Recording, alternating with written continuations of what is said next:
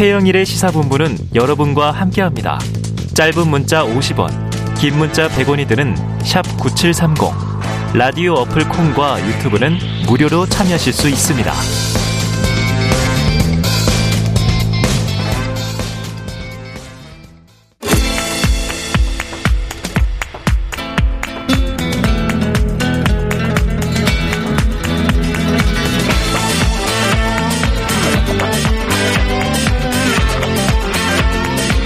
네, 자 정치권의 허심탄회한 속내를 들여다보는 시간 각설하고 시즌 2. 자 오늘은 이재명 선대위 대변인 현근택 변호사 늘 나오시던 분인데 그 상대가 좀 이제 그동안에 장성철 소장 또 장해찬 특보 그런데 오늘은 거물이 오셨습니다. 오랜만에 네 윤석열 선대위에 김근식 총괄 상황본부의 정세 분석 실장과 함께하겠습니다. 교수님 어서 오세요. 안녕하세요. 직접은 오랜만에 뵙네요. 예. 전 방송에서 자주 뵀는데. 자, 이게 제가 아는 상식으로 이 선거에서 정세 분석 실장이면 굉장한 요직으로 알고 있는데 교수님 어떤 일하는 자리입니까? 아, 예. 그 이제 선대위라는 게 전 당적 차원에서 네. 모든 사람들 힘을 합쳐서 전방위적으로 일을 하는 데인데요. 그런 부분에서 이제 전체의 선대위의 각 영역의 기능 음. 또각 영역의 어떤 중복되는 그 역할 또 어떤 이슈가 생기고 대응해야 될 필요성이 있을 때 선후 문제, 아. 경중 문제, 시급함과 좀 완중의 완 그 완, 완급의 문제 네. 이런 것들을 조정해야 될 단위가 필요해서 이제 총괄 상황 본부라는 걸 만들었고요. 네네. 이 총괄 상황 본부에 이제 네 개 실로 구성이 돼 있는데 음. 정세 분석, 전략 기획, 정세 대응 그리고 네. 종합 상황실 이렇게 돼 있어서 음. 크게는 이제 전략 기획과 정세 분석과 정무 대응이 한 팀으로 움직이면서 아. 기민하게 어떤 내용들을 좀 만들어낼 생각입니다. 야, 총괄 상황 본부의 네 개 실 중에 세개 예. 실이 이제 같이 움직인다 얘기하셨어요. 총괄 상황 본부장이 임태희 전 대통령 그렇습니다. 실장이죠. 네. 네. 이게 보세요. 컨트롤 타워에 계신 거잖아요. 아, 아닙니다. 야전 그 war room이라고 생각하시면 됩니다. 네, war room이다. 예, 예. 전쟁을 치르는 상황실이다. 예, 예. 야전 사령부. 예. 워룸 민주당에서 먼저 만든 건 쓰는 그렇죠. 너무 그거 네네. 저 아니, 저작권 저- 위반 아니에요, 그거? 비유를 그렇게 해- 하는 거죠. 어, 신경전지 팽팽해요. 아니 근데 네. 윤핵관이 되신 것 같아요. 아, 윤핵관이다? 그러면, 예, 당연하죠. 지금 총괄상 본부안의 실장이잖아요. 그렇죠. 실장 그 총괄 바로 밑에 있는 거 진짜 미치도 아니죠. 거의 야, 시작하자마자 포문을 여시네요. 약간 사실 이런 거 하라고 있는 거예요. 이런 지금 노세 노재승 위원장 이런 문제 현안에 어. 긴밀하게 대응해서 쓴소리 또 하고 정리하라. 우리 네. 김기식 교수님 쓴소리 자, 그럼 교수님 전문가시잖아요. 공식 질문으로 예, 현 대변인이 네. 말씀하셨으니까 윤핵관 맞으십니까?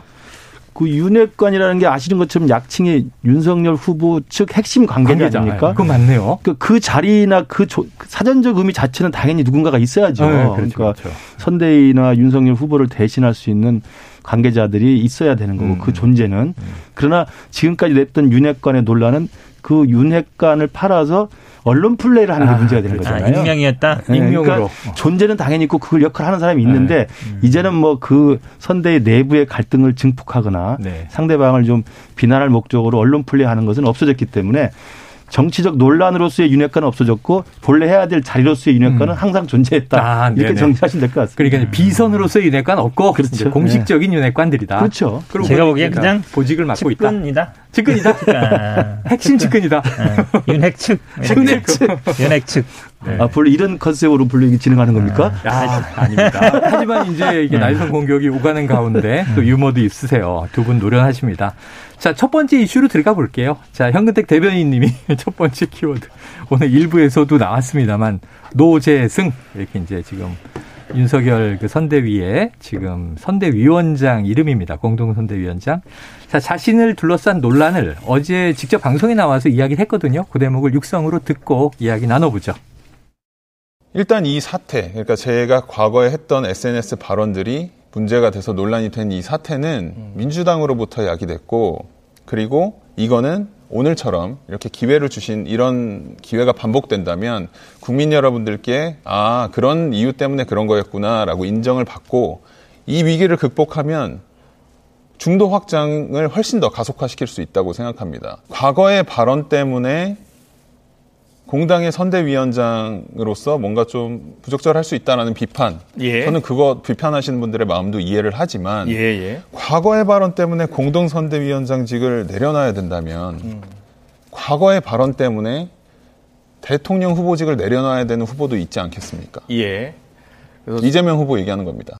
네, 본인 해명도 하면서 바로 또 이제 상대당 공격까지 하는 이 이야기를 들으셨는데 이 키워드 노재승 현 대변인 뽑아오셨으니까 네. 자, 논란이 민주당으로부터 야기됐다. 과거 발언으로 사퇴한다면 이재명 후보도 해야, 해야 된다. 어떻게 들으셨어요? 뭐 저는 뭐 쭉 밀고 가시라 아, 라고 얘기하고 싶어요. 왜냐하면 뭐 이거 이게 민주당 때문 약이 됐다는 생각하시는데요. 이게 지금 과거에 이제 SNS에 글 나왔던 것들이 지금 언론들이 이제 계속 취재하면서 보도하는 거거든요. 네네. 저희들보다 언론이 더 빨리 보도하고 네네. 있고요. 그게 논란이 되는 것이고 지금 뭐 과거의 발언 말하신데 아마 제가 보기에 뭐 과거의 발언은 이 본인이 후보자라고 착각하는 게 아닌가. 아. 후보와 참모는 다르죠 역할이. 음. 그렇게 따지면 과거에 저는 행동이라 말씀드리고 싶어요. 윤석열 후보 같은 경우는 민주당에서 추천한 분이잖아요. 음. 검찰총장 하던 분이라 과거 발언 문제가 아니라 과거 행동 자체가 후보 자격도 없는 사람이라 볼 수 있는데 뭐 본인을 후보자라고 생각하셔서 쭉 이렇게 저 민주당 때문에 이게 다 문제가 벌어진 거고 이 위기 잘 극복해서 중도층까지 확장을 잘 하시길 저희들은 네. 기원 드리고 있습니다. 아, 지금 노재승 위원장의 선전을 기원하는 의원과 격려를 하셨는데 자, 이 김근식 저 실장님 그러면은 오늘 오전까지 상황을 저희가 일부에서 분석을 진단을 해보니까 자, 자진 사퇴 권고를 지도부에서 했다. 근데 그건 거부했다. 그래서 여론의 추이를 보면서 가기로 일단은 밀고 간다 이런 분위기라고 하는데 지금 조율 역할 아까 컨트롤 타워 역할 예. 말씀 주셨으니까 당내 분위기죠 어떻게 흘러가는 거예요? 그 앞서서 이제 지도부 내에서 그리고 우리 오전에도 저희들 총괄 상황본부 회의를 했습니다만 어떻게든 마무리를 좀 빨리 해야 된다라는 네네. 결론을 거취 냈고요. 문제. 네, 그렇습니다. 그래서 아마 지금 그 스스로도 이야기하신 것처럼 이제 자진 사퇴 권고를 받은 것으로 보이는데 네네네. 이제 물론 본인이 이제 자진 사퇴는 안 하겠다라고 음. 하고 그리고 당 지도부가 결심을 해서 후보의 정권 교체를 위한 승리에 좀 도움이 되지 않고 음. 부담이 된다면 음. 그리고 그렇게 욕을 한다면 내가 들어주겠다 아. 이런 식 입장까지는 나온 것으로 제가 알고 아, 있습니다. 네네. 그래서 지금 제가 알기로는 최근에 오늘 오후에 3시 40분에 KBS에서.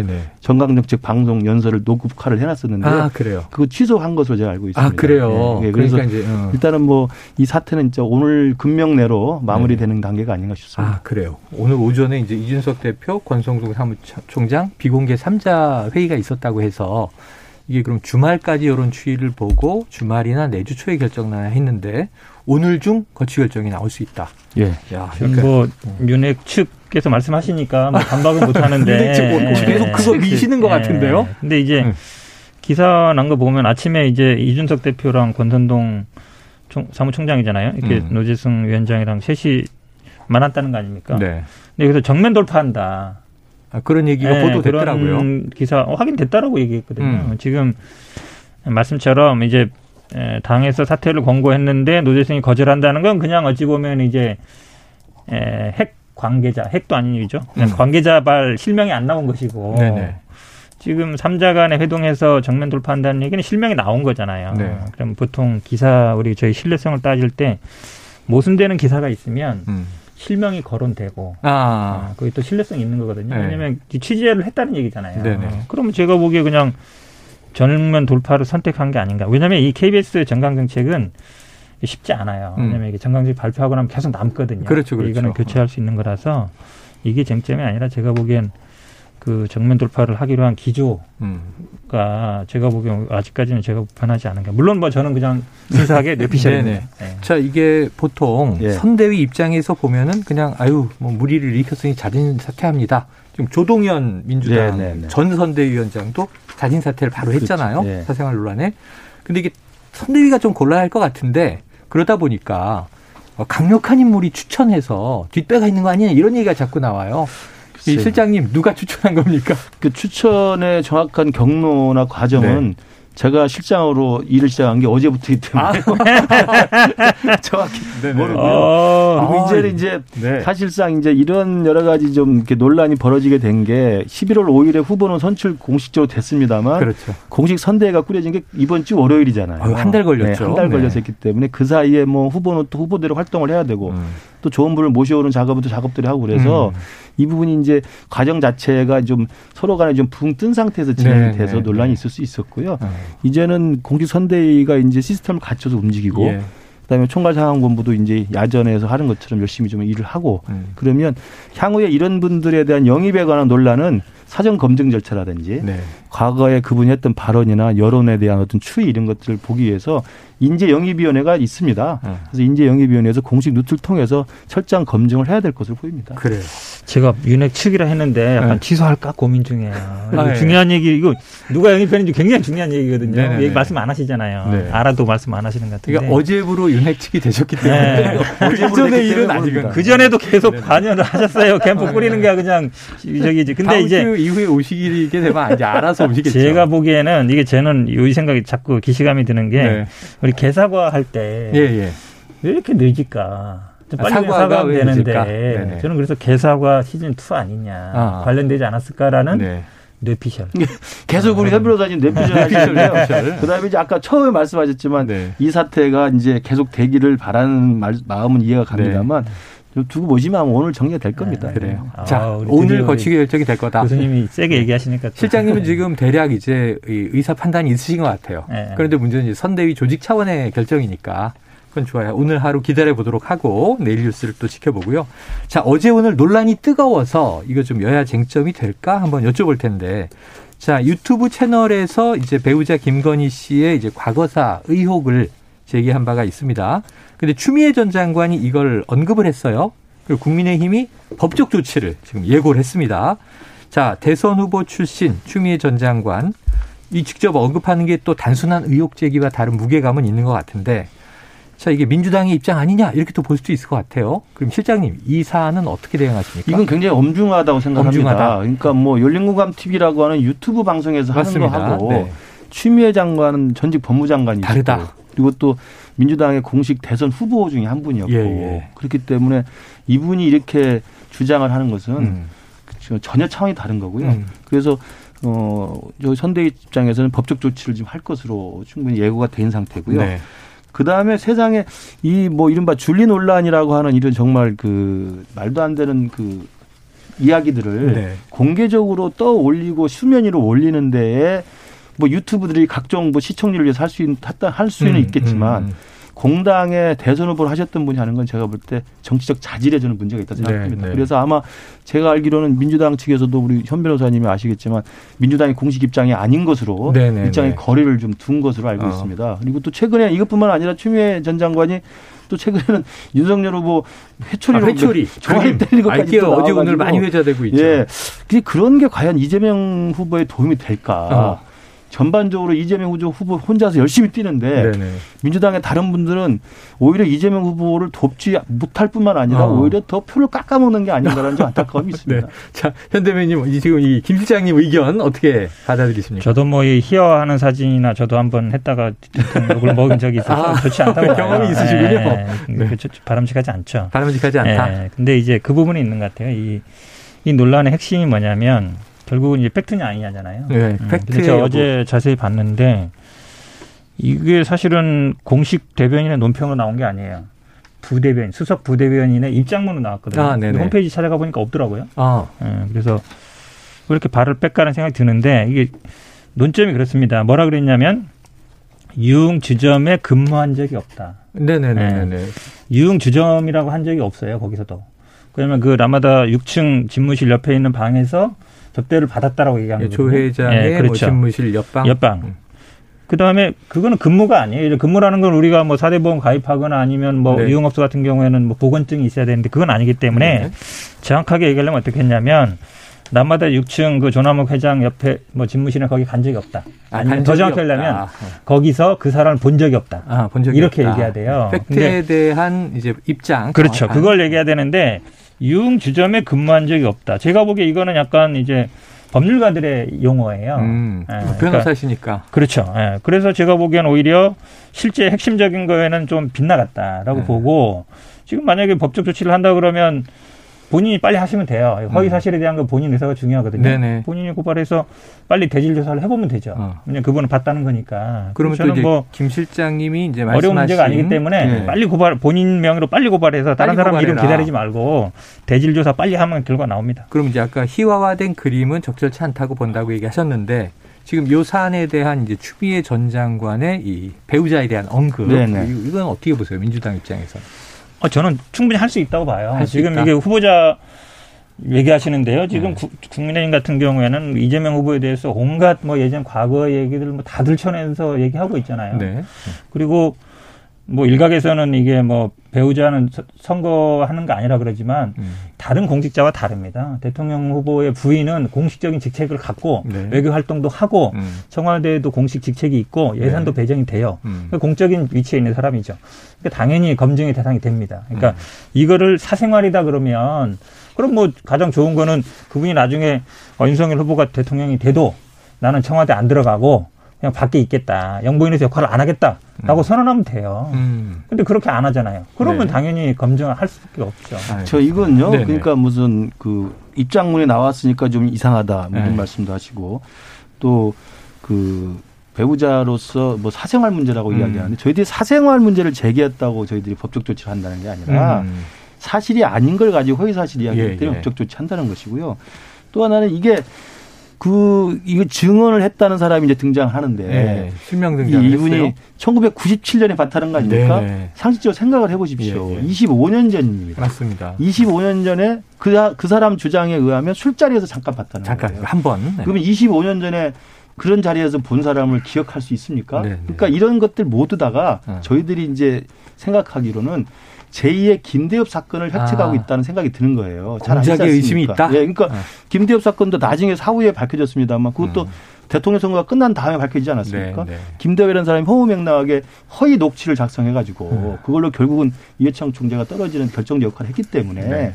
바로 그러한 속수무치로 당한 허위로 만들어진 어떤 증언이나 녹취에 의해서 특정 후보를 비방하고 또는 모해야 하고 음해하는 이런 네. 부분에 대해서 저희들이 단호하게 대처한다는 그래요. 의미입니다. 자, 조금 하면요. 네네, 네. 말씀하세요. 아주 색다른 기억이면 기억할 수 있습니다. 어. 25년 일도. 그 다음에 지금 이분이 처음이 아니고요. 이 실명을 얘기한 건 처음인데 음. 실명 아닌 사람으로 어.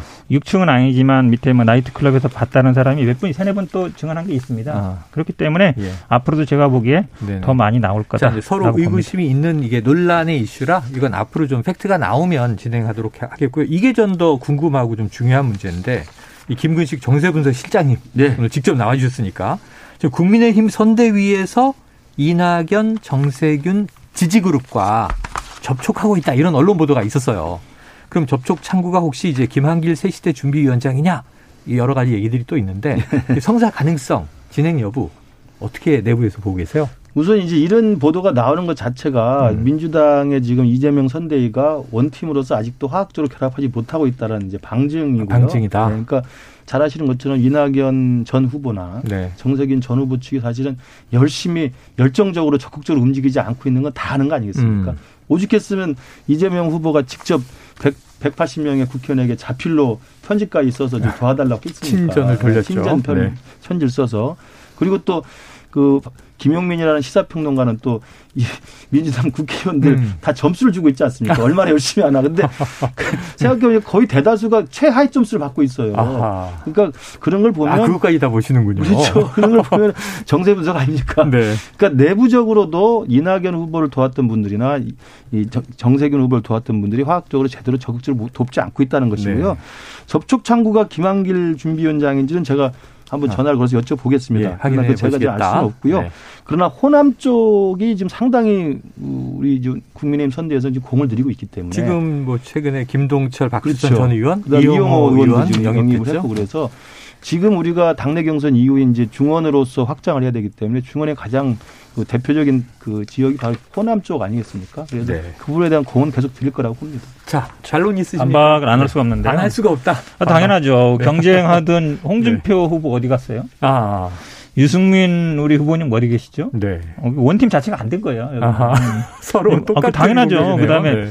정세균 후보 말씀하시는데 정세균 총리님은 전북 갔을 때 손잡고 식사도 하시고 같이 다녔죠. 아, 네네 맞습니다. 이낙연 후보님의 최측근 오영훈 비서실장 맡고 있습니다. 네. 이 정도면 어느 정도 된 거죠. 음. 그러면 예를 들어서 어, 유승민 의원의 최측근 맡고 있던 사람이 와서 비서실장 하거나 홍준표 후보가 거기 와가지고 상임 고문을 맡으면 음. 인정해드릴게요. 음. 그 정도도 안 됐잖아요. 음. 그러니까 제가 보기에 민주당 뭐라고 할 상황이 아니다 지금. 아, 서로 네, 자 지켜보도록 하죠. 자, 이 두 번째 이슈로 넘어가 볼 텐데요. 이번에는 김문식 실장님이 이 꼽아주신 키워드입니다. 좌충우돌 이재명 선대위다 예. 이렇게 해주셨는데 자, 좌충우돌 이렇게 수식을 붙여서 이재명 선대위 어떤 면에서 좌충우돌이라고 말씀드리겠습니다. 그러니까 이재명 후보가 이제 다시 이제 이재명 중심의 선대위로 이제 변신을 했고 네. 이재명 후보 혼자서 열심히 뛰고 계신데 후보만 보인다 네. 이런 얘기도 근데 있죠. 후보가 열심히 뛰시는데도 좌충우돌이라고 제가 굳이 표현한 것은 네. 뭐냐면 자신이 내놨던 정책을 갑자기 처리하기도 하고 네. 또 어떨 때는 또 발을 빼기도 하고 네. 또 다른 데 가서 또 그렇지 않다라고 이야기하고요. 아. 그러니까 표가 되고 여론이 조금 다른 것 같으면 바로바로 이 말을 바꾸는 지금 음. 모습을 보이고 있고요. 대표적인 자충우들이 바로 이제 조국 사과죠. 음. 조국 전 장관에 대해서 사과를 확실하게 했는데 그러니까 추미애 전 장관 같은 경우 또 굉장히 화를 내고요. 인간 존엄에 대한 모욕이다 이런 얘기가 나왔어요. 그리고 또 지금 이미 공언을 했습니다만 열린민주당과 지금 합당을 지금 추진하고 있는데 네. 그럼 열린민주당과 합당은 어떻게 할 것이며 음. 조국을 그렇게 공개적으로 사과를 해버리면 네. 그래서 그 대표적인 것들에 대한 좌충우돌 양상이 정책의 오락가락 후퇴와 음. 그다음에 조국 사과 그다음에 최근에 부동산 문제도 또 따끔하게 이야기를 많이 하고 있습니다. 네. 그런데 잘 아시는 것처럼 부동산 문제나 문재인 정부에 대해서 좀 일정한 거리두기를 하고 싶은 마음도 있지만 음. 또 한편에서 보면 문재인 대통령에 대한 국정 수행 지지도가 30% 이상 나오지 않습니까? 네. 이 부분을 또 무시할 수는 없는 거예요. 그렇죠. 그러니까 네. 제가 볼 때 이게 딜레마적 상황인 것 아, 같습니다. 딜레마다. 네, 이재명 후보의 네네. 본래의 본캐에 기반한 정확한 이재명 후보의 노선 네. 이 부분이 조국을 찬양할 수도 없고 조국을 비판할 수도 어. 없고 문재인 정부랑 거리를 둘 수도 없고 그렇다고 문재인 정부를 옹호할 수도 없는 없고. 이런 좌충우돌 양상이 아닌가 싶고 그것도 야. 혼자서만 뛰고 있으니까 네네. 참 안타깝다는 생각이 듭니다. 어, 현, 현 대변인 지금 이 후보 혼자 뛰고 있는데 안타깝고 여러 가지 내고 있는 이제 이야기들이 이 스스로의 말인데도 뭐 논리 모순이나 상호 배치되는 것도 나오더라 이런 비판이에요. 혼자 뛰는 건 아니고요. 이재명 음. 후보가 너무 빨리 뛰니까 이제 아, 좀 빠르다 쫓아, 쫓아가기 쫓아가는 거고. 아, 근데 선배. 이재명 네. 후보 같은 경우에는 원래 좀 빨리 뛰시는 분이에요. 네네. 원래 이제 서서히 맞춰 페이스는 맞춰가는 거죠. 네. 맞춰가면 되고 지금 자꾸 뭐 바뀐다 그러는데 조국 장관 일은 예전부터 법대로 당연히 해야 된다 이런 입장이었어요. 네네. 과거에서부터 사법부의 판결을 존중해야 된다는 입장이기 음. 때문에 이 부동산 문제 뭐 문재인 정부와의 문제는요. 저는 이재명 후보가 지금 어찌 보면 지지율에 많이 따르는데 사실은 문재인 정 문재인 대통령의 지지율보다 안 나올 때가 더 많아요. 음. 음, 그러면 당연히 그걸 뛰어넘어야 되거든요. 그렇죠. 에, 예, 그러니까 문재인 대통령이 한 30% 후반 40대도 나오는데 그거를 뛰어넘는 거는 결국 음. 본인의 능력이에요. 네. 그거는 문재인 대통령이 뭐 차별하냐 아니냐 이런 게 문제가 아니라 예. 결국은 그 지지율을 자신의 능력으로 뛰어넘어야 됩니다. 음. 사실은 그거가 좀 필요하다고 보기 때문에 예, 그 고민이라는 거고 열린민주당과의 통합은 당연히 하죠. 음. 근데 음. 저희들도 계속 중도 확장하고 있거든요. 중도 확장하고 정책도 그렇고 이거는 중원 중원 싸움이에요. 그러니까 김정은 비대위원장 와가지고 계속 이제 경제민주화 뭐 백조 얘기하고 다 그러는 게 중도 싸움이거든요. 음. 제가 중간에서 다 만나게 돼 있습니다. 정책적인 거요. 나중에 보면 네. 거의 다 비슷해요. 아, 비슷하다. 네. 그런데 이제 결국은 이제 이재명 후보의 가장 큰 숙제로 현 문재인 대통령의 지지율을 차기 대권 후보가 뛰어넘어야 한다 이렇게 지적을 해주셨고요. 자 그럼 김문식 실장님 이게 역으로 네. 지금 이게 그대로 또 이제 윤석열 후보에 대한 비판으로 돌아가는 게 이 윤 후보의 이제 선대위 후보가 안 보인다. 아까 일부에서도 너무 뒤에 있는 거 아니냐. 재밌는 비유가 나온 게 네. 민주당은 선주가 선장을 막 맡았다. 근데 지금 이제 국민의힘은 선주가 따로 있는데 선장은 또 김종인 위원장이 맡은 거죠. 그러다 보니까 이게 다른 후보 뭐 이준석 대표를 자꾸 이준석 후보라고 뭐 잘못 인용하는 예, 말실수도 나오더라고요. 자, 김종인 총괄의 백조 지원, 민주당과 뭐 협치, 내각 이런 얘기 하다 보니까 이게 본인들이 후보인 것 같다 이런 비판이 있어요.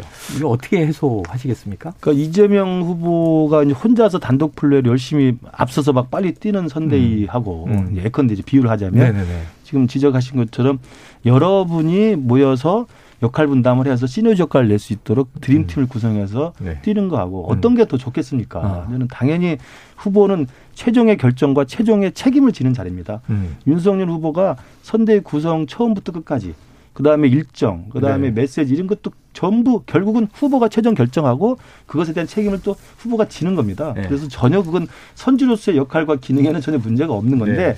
다만 후보가 그 선주로서의 자기의 고유한 권한과 책임을 다 지대 음. 최대한 지지세를 넓혀서 아까 우리 현 변호사 말씀하신 것처럼 중원으로 가서 음. 많은 지지를 끌어올려면 각자의 필요한 특장을 이용해서 역할 분담을 해주는 거죠. 네네. 이준석 대표 갖고 있는 2030에 대한 아주 탁월한 소구력, 김종인 위원장이 갖고 있는 지휘, 지휘력, 리더십, 그다음에 경제 민주화에 대한 어떤 중도 지향성, 그다음에 또 김병준 위원장이 갖고 있는 정책 전문성, 음. 그다음에 국토 균형 발전이나 지방 분권에 대한 이야기, 김한길 대표 갖고 있는 외연 확장 이런 것들이 다 똑같이 팀 플레이로 모여서 음. 하는 거거든요. 그래서 윤석열 후보도 이야기했지만 선거는 서, 사람이 하는 게 아니고 사람들이 한다. 어. 뭐 이게 전 정확히 팀 플레이하고 단독 플레이 어떤 게 더 유리한지는 판단하실 거라고 봅니다. 팀 플레이와 단독 플레이 이렇게 제가 보기에는요. 어, 윤석열 후보가 제가 보기에 후보 맞나 이런 생각이 들어요. 왜냐하면 네. 어제 노재승 얘기 나왔을 때 뭐라 그랬냐면 이분이 민간인 신분으로 하신 이야기에 대해 선대위가 전반적으로 좀 보고 있는 것 같다. 음. 아, 내가 고민해 보겠다가 아니고 네. 왜냐하면 선대위라는 거는 후보를 당선시키기 위한 임시 조직이에요. 네네네. 네, 네. 최고 의선 결정권자는 후보입니다. 음. 후보가 다 책임지게 돼 있어요. 음. 아 제가 어떤 그분에 대해서 좀 고민해 보겠습니다.라고 해야 되는데 선대위가 보고 있다. 음. 남의 집 얘기하는 것 같아요, 마치. 음. 그만큼 어찌 보면 본인이 실제 이 선대위를 총괄 지휘하고 있거나 이러지 못한 게 아닌가라는 음. 생각을 지울 수가 없죠. 왜냐하면 음. 실제로 정책적인 거는 당연히 뭐 김종인 어, 총괄이 하고 있는데 완전히 다른 얘기하고 있잖아요, 지금. 네. 왜냐하면 뭐 백조 얘기도 있지만 아니, 음. 국가 책임 해야 된다. 그전에는 프리드먼 얘기하면서 아이 불량식품도 먹을 자유를 줘야 된다. 완전히 시장에 음. 맡겨놓지 하는데 김종인 비대위원장 완전히 반대예요. 아, 음. 국가가 개입해야지. 네. 50조 아니 100조라도 해야지 하고 있고 알겠습니다. 이준석 대표도 약간 다른 얘기하고 있어서 예. 제가 보기엔 그냥 약간 얼굴 마담 아닌가 이런 생각 지울 수 없습니다. 이거 청취자분들이 판단해 주시죠. 제가 10초 말씀드릴게요. 아. 선대위에서 지켜보고 있다, 검토하고 있다는 이야기는 당연한 거죠. 네네. 네. 선대위가 그런 걸 먼저 검토를 하고 네. 안을 내고 의견을 하고. 모아주면 네. 그게 또 총괄 상황본부가 할 수도 있고 네. 그런 걸 하면 아까 말씀드린 것처럼 선주인 후보인 윤석열 후보가 최종 결정을 하는 거기 네. 때문에 네. 그 과정을 이야기하는 게 안 보인다고 말씀하시면 제가 보기에 맞지 않죠. 제가 보기에 후보 이꼬로 선대위거든요. 근데 내가 검토하고 있다는 게 아니라 다른 사람이 보고 있다는 것처럼 얘기하고 있으니까 지금 어. 이상한 삼자 화법이 좀 이상하다. 그렇죠. 자, 그 지금 후보가 선대위를 끌고 나가는 방식이 좋은지 후보가 선대위 뒤에서 이제 함께 가는 게 좋은지 이건 앞으로 어, 한, 검증이 되겠죠. 청취자 여러분들의 지금 판단이 있을 것 같고 이거 요거 흥미로워서 짧게 좀 다뤄볼 텐데 먼저 육성을 듣고 오겠습니다. 이재명 후보는 한 인간으로서 정치인으로서 볼 때 완성형이 아니에요. 이제 미완성이라는 표현은 좀 부정적인 표현 뉘앙스가 들어 있는데요. 완성됐던 게 꼭 좋은 건 아니거든요. 네. 그러니까 저는 발전 도상인이라고 표현한 것은 이재명 후보가 어 여전히 더 어, 지금보다 나은 모습으로 갈 가능성이 있다. 정치 들어와서도 음. 실제로 뭐 문제가 심각한 게 법적인 문제가 있거나 이러면 음. 생존하기 어렵습니다. 그래서 그렇게 보시는 거고. 예. 이 사람이 이런저런 작은 오류들은 있었을지 모르나 음. 정치적 생존을 위태롭게 할 만큼의 음. 어떤 하자나 이런 것들은 어, 없었던 사람 같다. 네, 지금 듣고 오신 목소리는 뭐 잘 아시죠? 유시민 작가입니다. 더 이상 정치나 평론하지 않겠다 이렇게 선언했는데 돌아왔어요. 김 실장님 어떻게 보셨습니까?